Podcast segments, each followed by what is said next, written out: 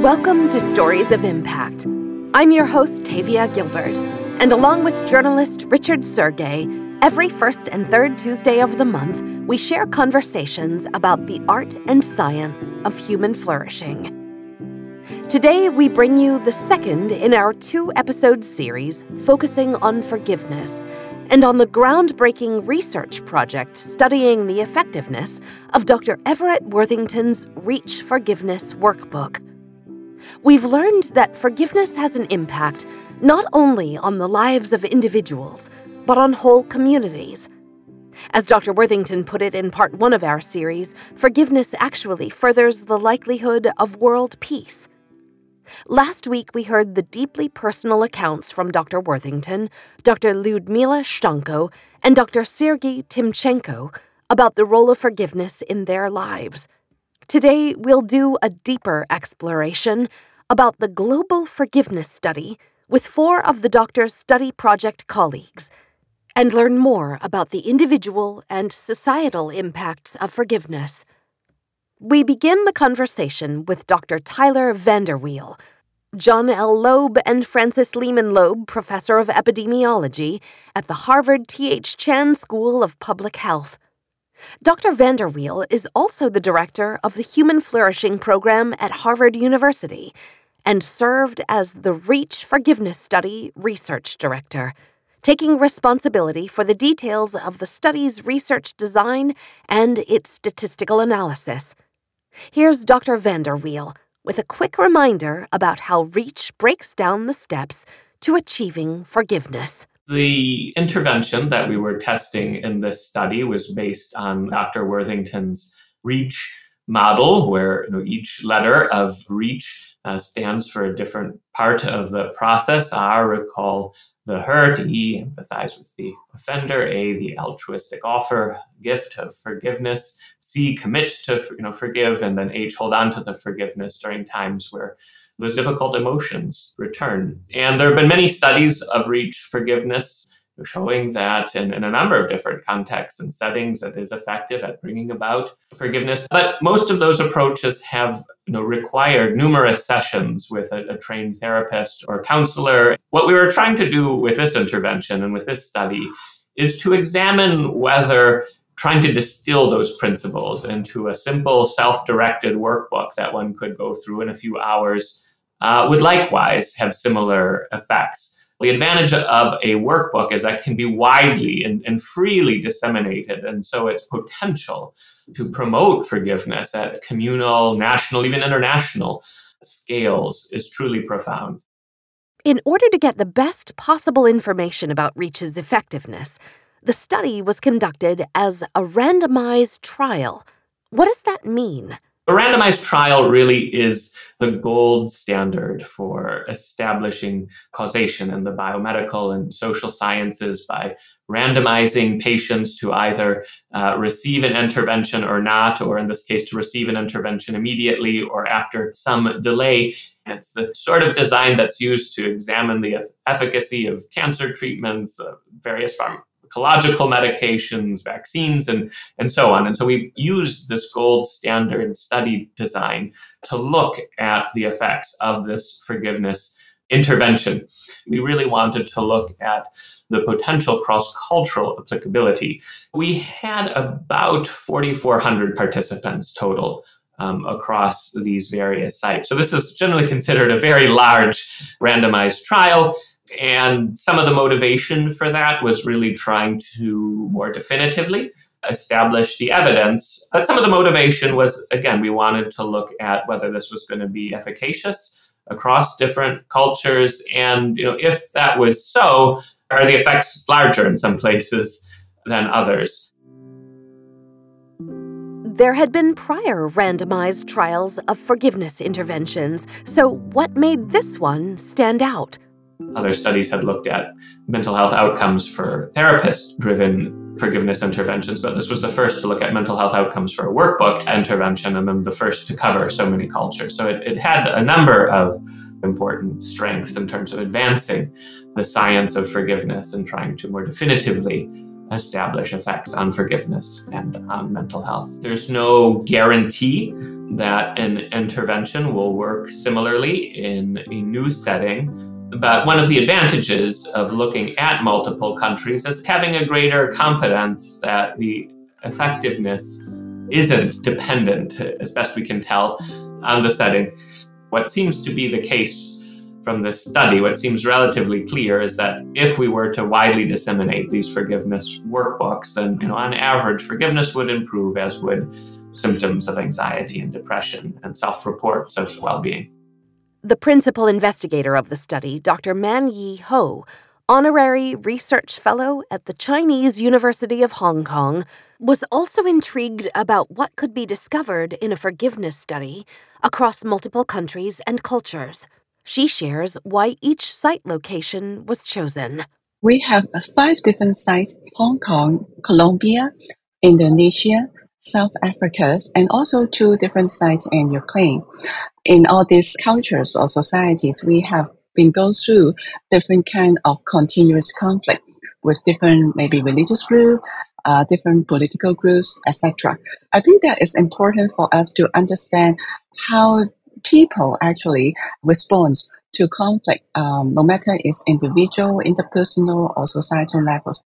Dr. VanderWeele adds the enrollment criteria for participation in the study was, was simply that someone was struggling with some sort of interpersonal offense. It didn't necessarily have to arise from the conflict present in these various countries. At each site, the participants in the study were randomized to either receive the forgiveness workbook immediately or to receive it after some delay. This is sometimes called a waitlist randomized trial because everyone does get the intervention uh, eventually. Everyone does receive the workbook eventually, but we're able to look at um, whether receiving it immediately helps with these outcomes two weeks later before the, the second group receives it.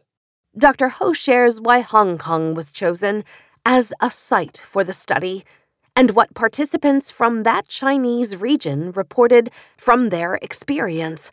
Hong Kong, after the social movement, I think there is a great need for forgiveness. It's a process, it's a journey. So uh, I think we're starting to rebuild trust and relationships with different groups.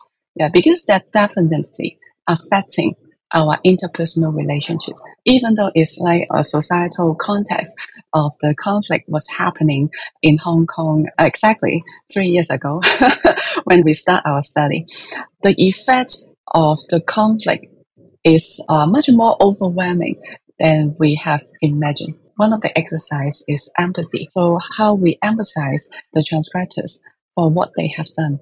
So we have uh, more understanding and trying to take their perspective. And um, I got feedback from some participants after they have completed the study. They came to me and say thank you. They said they really need of this type of intervention, helping them to save their relationships and also rebuild trust in their relationships.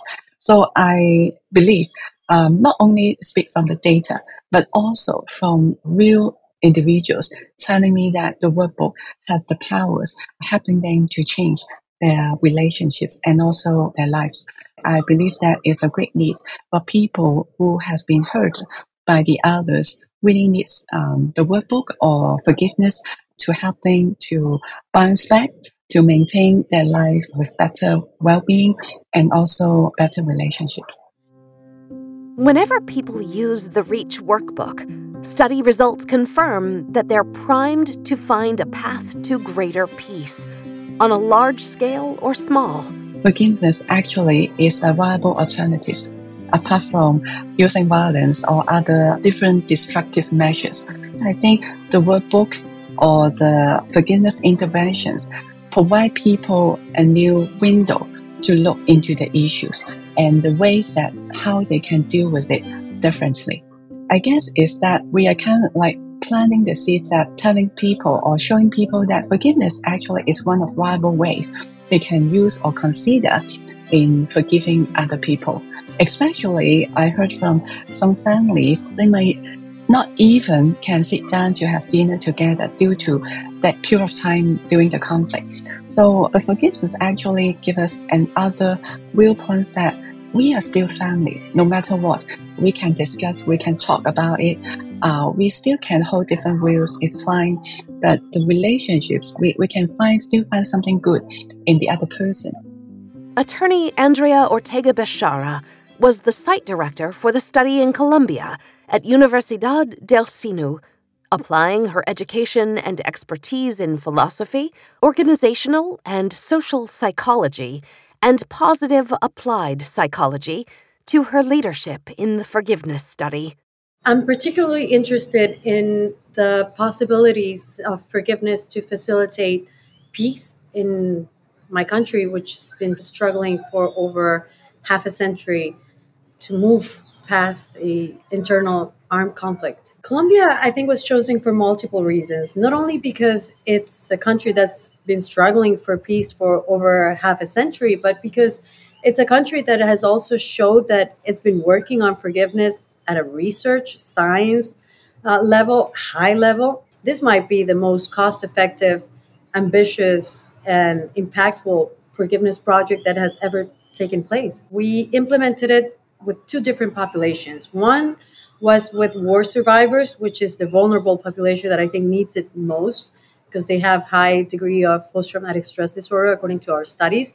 Uh, but I also wanted to implement it with college students to make sure that we have different populations that could benefit. What really got to me was to see how approachable it was by different populations from different backgrounds. So, for example, war survivors whose education level is very low, they haven't attended high school, over 99% of them, they were able to relate to all of the exercises in the same way as professors at a university that also took the intervention.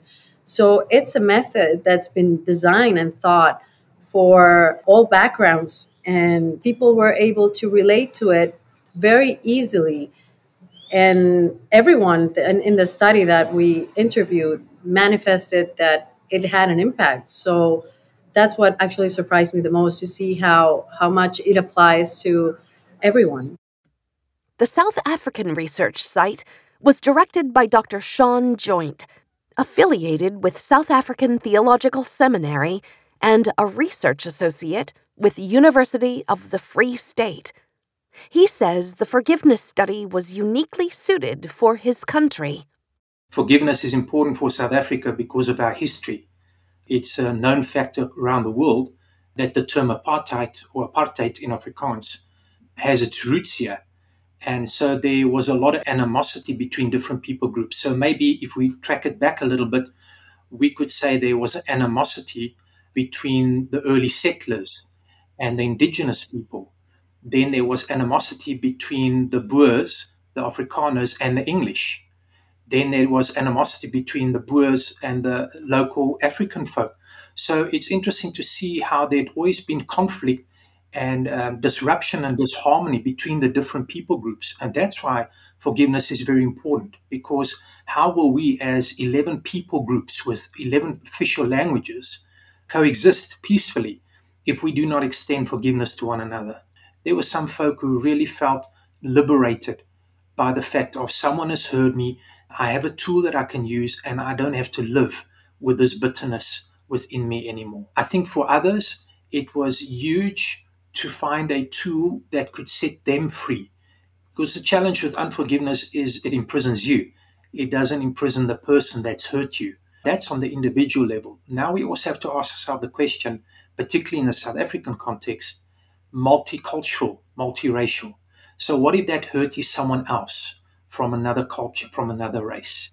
So, it works on two levels that I am working as an individual on forgiving or receiving forgiveness. But then also, if it's another people group, it helps South Africa move forward as a nation in trying to reduce the racial tensions and conflict we've had. Dr. VanderWeele recognizes the possibility of a positive feedback loop of individual forgiveness and societal forgiveness. I do think interpersonal forgiveness can help prompt more communal forms of forgiveness, but works in the reverse direction as well as the society moves towards communal forms of forgiveness that might indeed also help facilitate interpersonal forgiveness as well. Dr. Joynt agrees in the relationship between individual forgiveness of loved ones and communities forgiving societal wounds. Forgiveness is very important in the world we're living in. We live in a world where we have to get along with one another. We also know that forgiveness has different healing properties. For example, we know it has mental health attributes. We know it has physical health attributes. We know it has sociological in the sense of social cohesion. So there are many positives for forgiveness. We're talking about the individual level, freedom to the individual, not being in disharmony with him or herself, in peaceful coexistence with yourself. In other words, you are able to live at peace, forgiving yourself. What happens is, if we don't forgive, the cycle of retribution and vengeance continues all that happens is we become a planet filled with the people with one eye and one hand because we're continually having to take out the eye of the other person or chop off their hand for the injustice they've done to us. And we don't want to be a world of people with one eye and one hand. We want to be a world that we can see with both eyes, use our ears, use our hands together to build a good society. Dr. Worthington described last week the difference between decisional and emotional forgiveness. And Bechara underscores the importance of both kinds of forgiveness to break the cycles of violence in her country as well. Forgiveness from science can be defined as a process that has cognitive steps and also emotional. So, at the cognitive level, it's more about a decision to forgive that is going to have more of a societal impact which means that you make a decision that you're not going to retaliate, you're not going to take vengeance, and about your action, how you're going to act in the future towards the person that offended you. And in that sense, that's the most important part of the puzzle for a country like Colombia and all the countries that are going through internal armed conflict. This self regulation aspect of forgiveness that is what brings societal flourishing because it's what's going to set the foundation for sustainable peace. If you're able to self regulate when something hurts you and you're not going to uh, use violence to resolve conflict. And then the other process of forgiveness is gaining emotional peace, it's internal. It's not about a decision about how you're going to act in the future, but it's a process of letting go of all the emotional baggage that clutters your life basically. So you carry on resentment you carry on bitterness hatred rage and all these negative feelings are impacting not only your mental health but there's also research now showing that it impacts your physical health as well so forgiveness is this double process about how you're going to act in the future that is going to set the foundations for sustainable peace Dr. Joynt understands how difficult a process forgiveness can be. He's experienced his own challenges with forgiving harms and hurts. Forgiveness is a lot of hard work. It's hard work when you think of it uh, for myself, self forgiveness. It takes effort to arrest those thoughts. It's hard work when it's uh, interpersonal forgiveness to say forgive you or someone else who may have hurt me. Often people, when someone has hurt me, and, and I use the term, uh, you know, you're playing the tape, the recording. So um, I've seen it in my own life. There's some situation that I feel unhappy about. I felt out of control. I felt maybe someone's hurt me. And without realizing it, I will find myself role playing in my mind a situation and how I would have responded to them. And then when that happens, I have to ask myself the question, why am I doing this? what, what is happening here? And so there's this loss of control, the sense of disharmony, not being at peace. And when we choose to forgive, what happens is we letting go of that thing and we're saying, I'm stopping the recording. I'm stopping the negative rumination thoughts that keep on coming back. I'm choosing to no longer feel what I am feeling. And, and that takes time. It takes time. I choose to try and see the situation from the other person's perspective without giving a justification that what they did was right or wrong, but more a sense of if I was in their shoes, how would I appreciate or experience the situation? Because it doesn't necessarily come naturally to stop the recording, see the situation from another person's perspective, and fully release negative feelings, we need resources like the REACH workbook, says Dr. VanderWeele. Many people struggle with forgiveness. It's often not easy to bring about, and one often has the experience of thinking one has forgiven, but then having feelings of you know, anger subsequently return. But because it's hard to bring about, we need tools and approaches to help people to forgive who want to forgive and are, are struggling to do so. As we learned in our previous forgiveness episodes, forgiveness doesn't necessitate reconciliation, nor does it remove justice from the equation. Here's Dr. Ho. Some people ask us so if we forgive, does that mean we have to reconcile with the other person? Forgiveness does not include reconciliations. Because people have some barriers. When they think about forgiveness they think they have to reconcile with the other person quickly. But actually it's not. Because even forgiveness it takes time. It's a process. So if people can need to reconcile or reconciliation later on that will be great. But that is not a condition. So uh, we want to tell people that you can learn to forgive yeah, you don't have to worry about whether you need to reconcile with them right after forgiveness. But that will be great if you feel uh, you're ready or the other person is also ready to reconcile. So we don't want people have this burden that they have to reconcile, so they have to forgive. And uh, we say uh, that's actually a different concept. And Dr. VanderWeele? I would say forgiveness is replacing ill will towards the offender with goodwill forgiveness is quite distinct from reconciling or excusing the action or not demanding justice. One can pursue a just outcome and still forgive, still hope for the ultimate good of the offender. One can uh, forgive, one can hope for the ultimate good of the offender without necessarily having a restored relationship. And I think those distinctions are really important when thinking about forgiveness as a public health issue. If we're telling people and trying to encourage people to forgive, we have to make clear that this doesn't mean foregoing justice. Um, we can pursue justice and forgiveness at the same time. Forgiveness is, in fact, an important public health issue. So I do think being clear about what one means by forgiveness is quite important.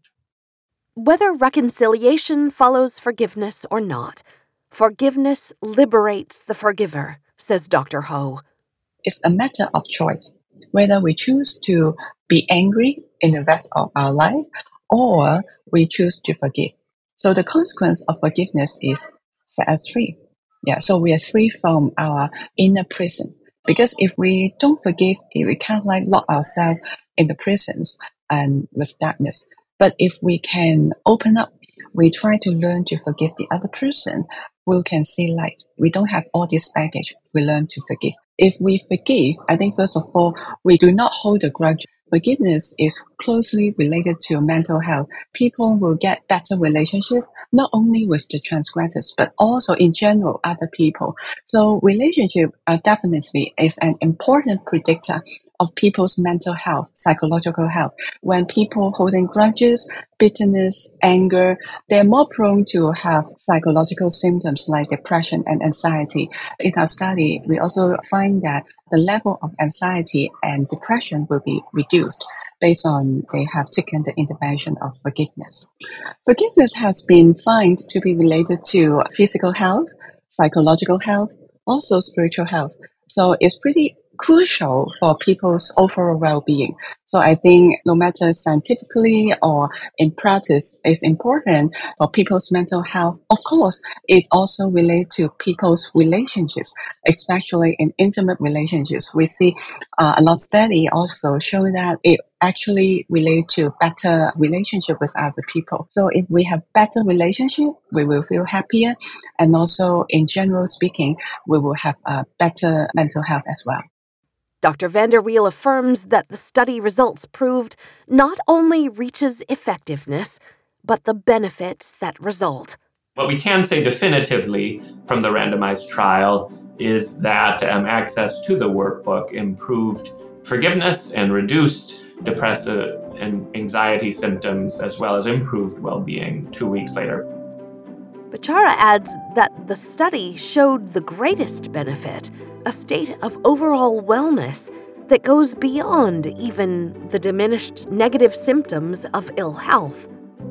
The exact outcomes that we have right now is that they reduced anxiety, reduced depression, promoted forgiveness, that is to say, that levels of forgiveness increased. And most importantly, different variables regarding flourishing were also increased, like the flourishing of the people also improved.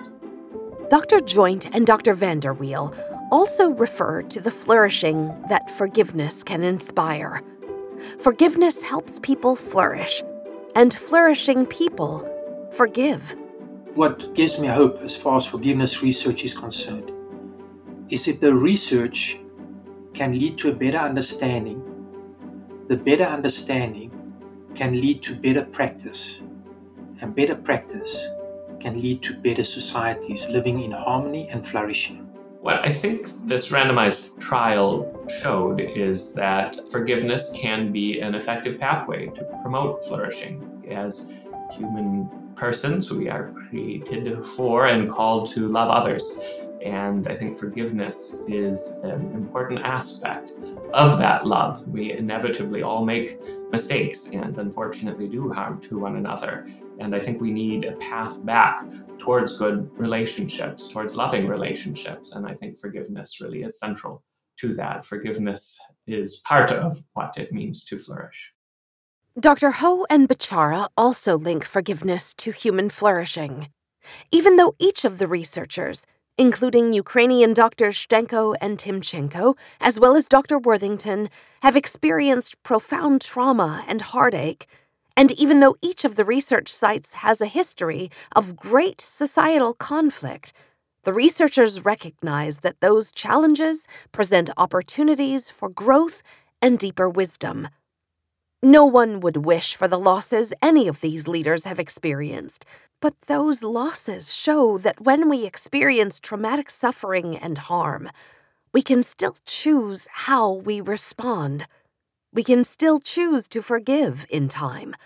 And meanwhile, to embody the ability of humans to do good for themselves and for others, even in the most desperate circumstances if we want to flourish, I think sometimes we have to go through some unpleasant or a little bit difficult challenges in our life.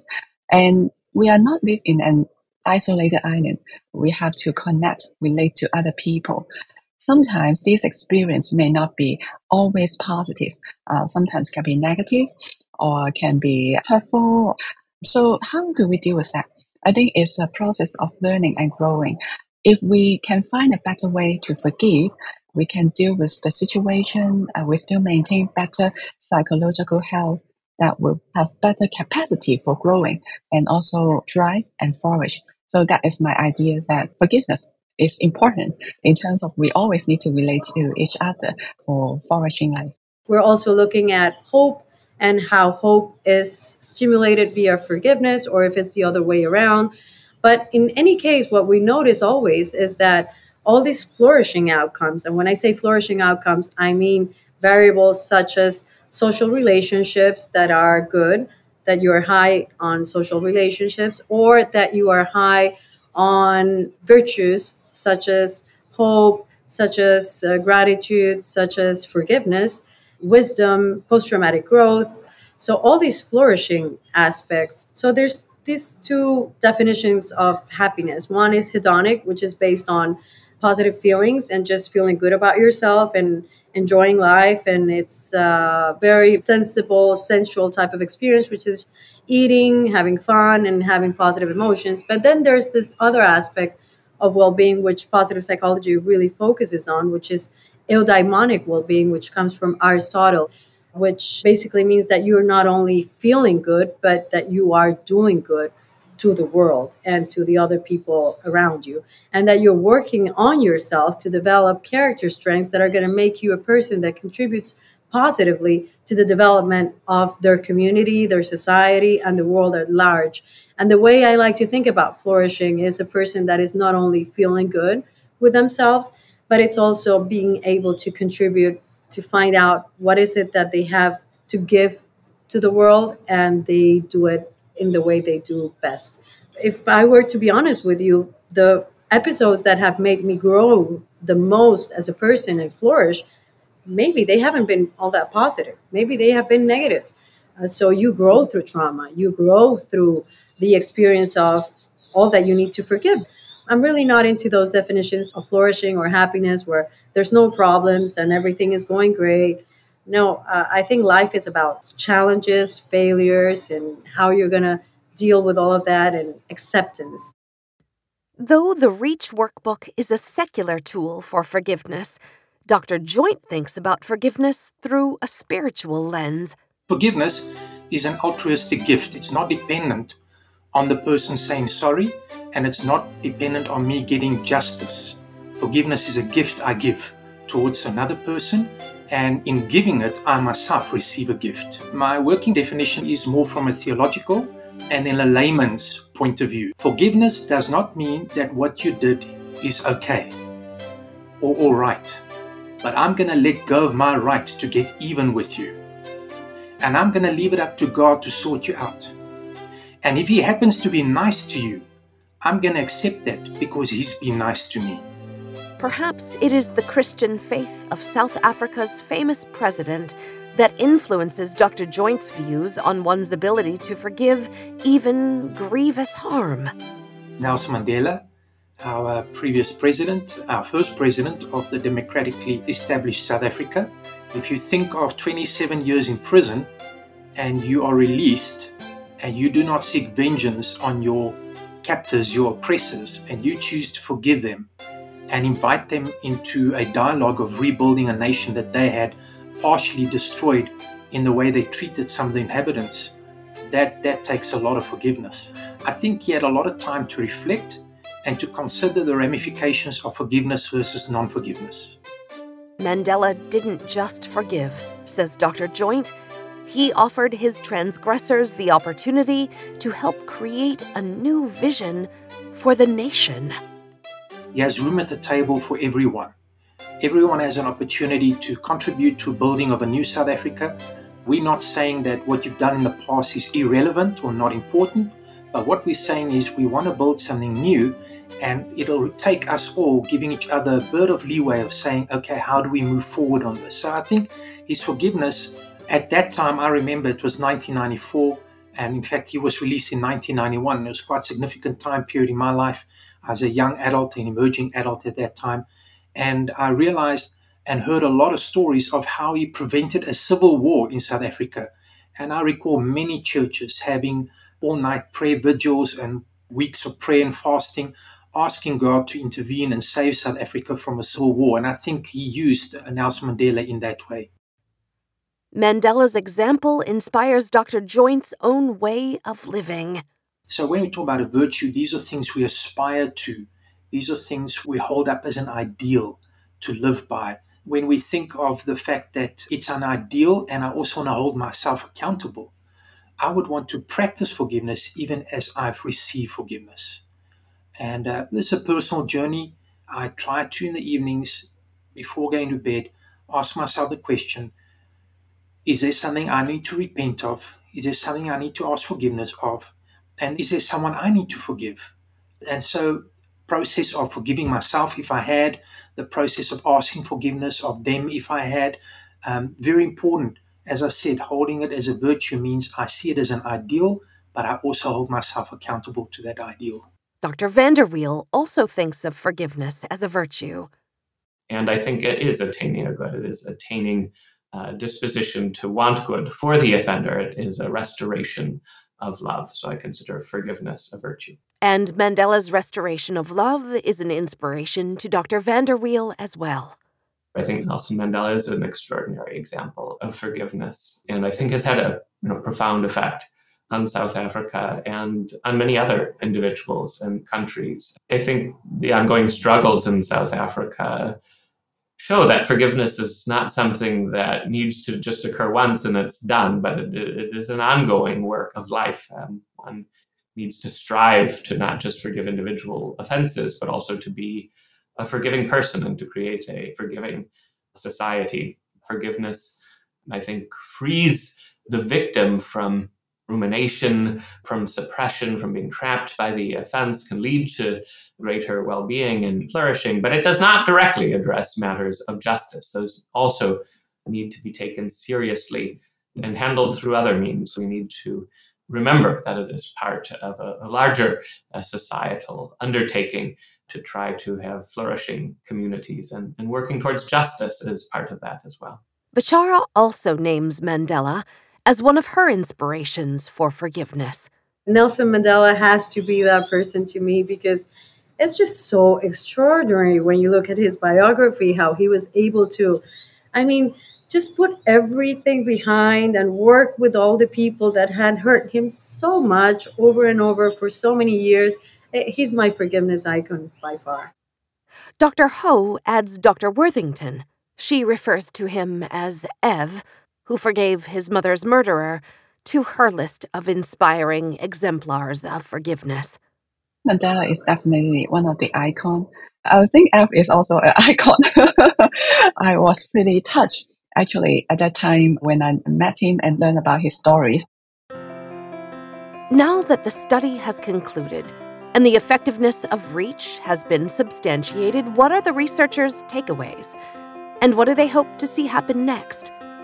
Bechara says I do think that the most important lesson from this exercise is how cost effective it can be to deliver a community public health intervention. Because with the forgiveness community awareness campaign we were able to reach 3000 people at once with a five week campaign. And this is the first campaign in the world to actually prove that has a mental health impact on its participants. So if you can actually just through one intervention in five week uh, change the mental health of 3000 people at once imagine what we could do as a country if the government really took seriously these sort of interventions, what we were able to tell is that basically public health interventions are effective to promote forgiveness, mental health understood as the diminishing of depression and anxiety, and promoting flourishing at a very cost effective way, massively, in only five weeks' time. Dr. Joynt is eager to expand the scale and scope of the research into the REACH Forgiveness workbook and to explore how forgiveness can help achieve flourishing, not only for individuals, but for communities worldwide. This project can be taken around the globe. The initial findings show that it has been positively received and have good outcomes. And the aim of the grant was to see can it be scaled? Can it go from individual to community and from community, most probably uh, further, maybe countrywide. And so this level here was communities in five different countries. I think forgiveness is a multifaceted diamond, so we're only seeing some refractions, some perspectives at present. We obviously want to delve into forgiveness from the different disciplines. So, forgiveness in law, I mean, that is quite a difficult situation, justice and mercy, and forgiveness in that context. Forgiveness in ethics, forgiveness um, in, in, as we are doing societal sociology, psychology. There are a lot of things that we can still dig deeper. But one of the things we want to ask ourselves are what are the inhibitors that stops people from forgiving? And so it's like we'd say here in South Africa, you can't legislate forgiveness. You can't legislate anti-racism. We can have great laws, but unless people change from the inside out, those laws are ineffective in a sense of long lasting and societal change. I think one of the areas that we are really could dig deeper into is self forgiveness. That's an area that's needing some more attention. So, we're talking about uh, if we look at South Africa, between the colonizers and the indigenous people, if we're looking at Rwanda between the Hutus and the Tutsis, if we're looking at Armenian genocide, we're looking at different cultural groups and nations that have to work at forgiving one another for past harm. Dr. Ho agrees that a goal of the project is to promote it even more widely. So that will be our dream if we can be promoted around the globe by using adopting this effective intervention. Dr. VanderWeele is satisfied with what the research has accomplished so far, but he's looking forward to taking it further. I think some of the big questions that future research really needs to tackle are the persistence of these effects uh, we know that um, having access to the workbooks earlier improved forgiveness and reduced depression and anxiety symptoms at two weeks. But how long do those effects persist? And does one need kind of consistent reuse of the workbook to address various offenses in order to sustain those effects? Those are some of the questions we don't know from this particular study. Can we develop screening, adequate screening approaches? I think is another important and open question in this science of forgiveness research. I would say there's an emerging science of forgiveness that you know we, certainly know a, a, lot and a lot more than was known 30 years ago, um, both about sort of who's forgiving and who tends not to be. And I think this particular study was an important contribution to the science of forgiveness. We now have a much greater understanding of the effects of not just forgiveness promotion interventions in general, uh, but even of this self directed forgiveness workbook in particular. The potential that these workbooks have with regard to widespread dissemination and potentially affecting societal forgiveness and public health considerations with respect to depression and anxiety are, are quite important. Bechara, I think, speaks for all the researchers when she names forgiveness as one of the keys to human progress and worldwide peace. So there is a science of forgiveness, and I think it's kind of like the missing link worldwide for governments to really focus on public policies that can help us move forward. We've never been better off before in terms of any statistics that you can look at, in terms of hunger, in terms of education, in terms of commodities. We're doing better than ever before. But there's one area in life that we're not doing better than before. And that area is how do we live peacefully with ourselves and how do we live peacefully with others? One of the major human problems that we're lagging behind, despite all of our technological advances, is how do we not use violence to resolve conflicts? We haven't been able to tackle that. And forgiveness is, in my humble opinion, the missing link in that equation. If you talk to anyone, most likely, most people anywhere around the world, they're dealing with something that has to do with unforgiveness. We're all carrying some baggage. There is a science of forgiveness, there's much more to know, but there is enough for us to keep going and be hopeful about the future. This series of conversations humbles me, and I wonder if they do you too. About a year ago, something happened in a community that was very precious to me that made me so angry, so sad, and so resentful.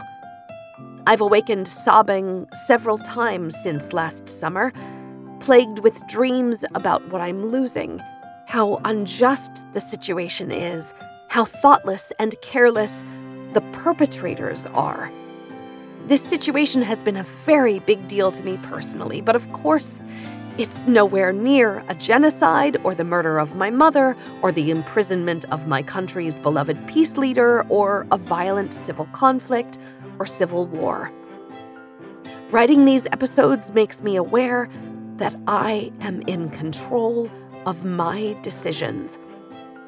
I can hold on to this bitterness and my unwillingness to reconcile.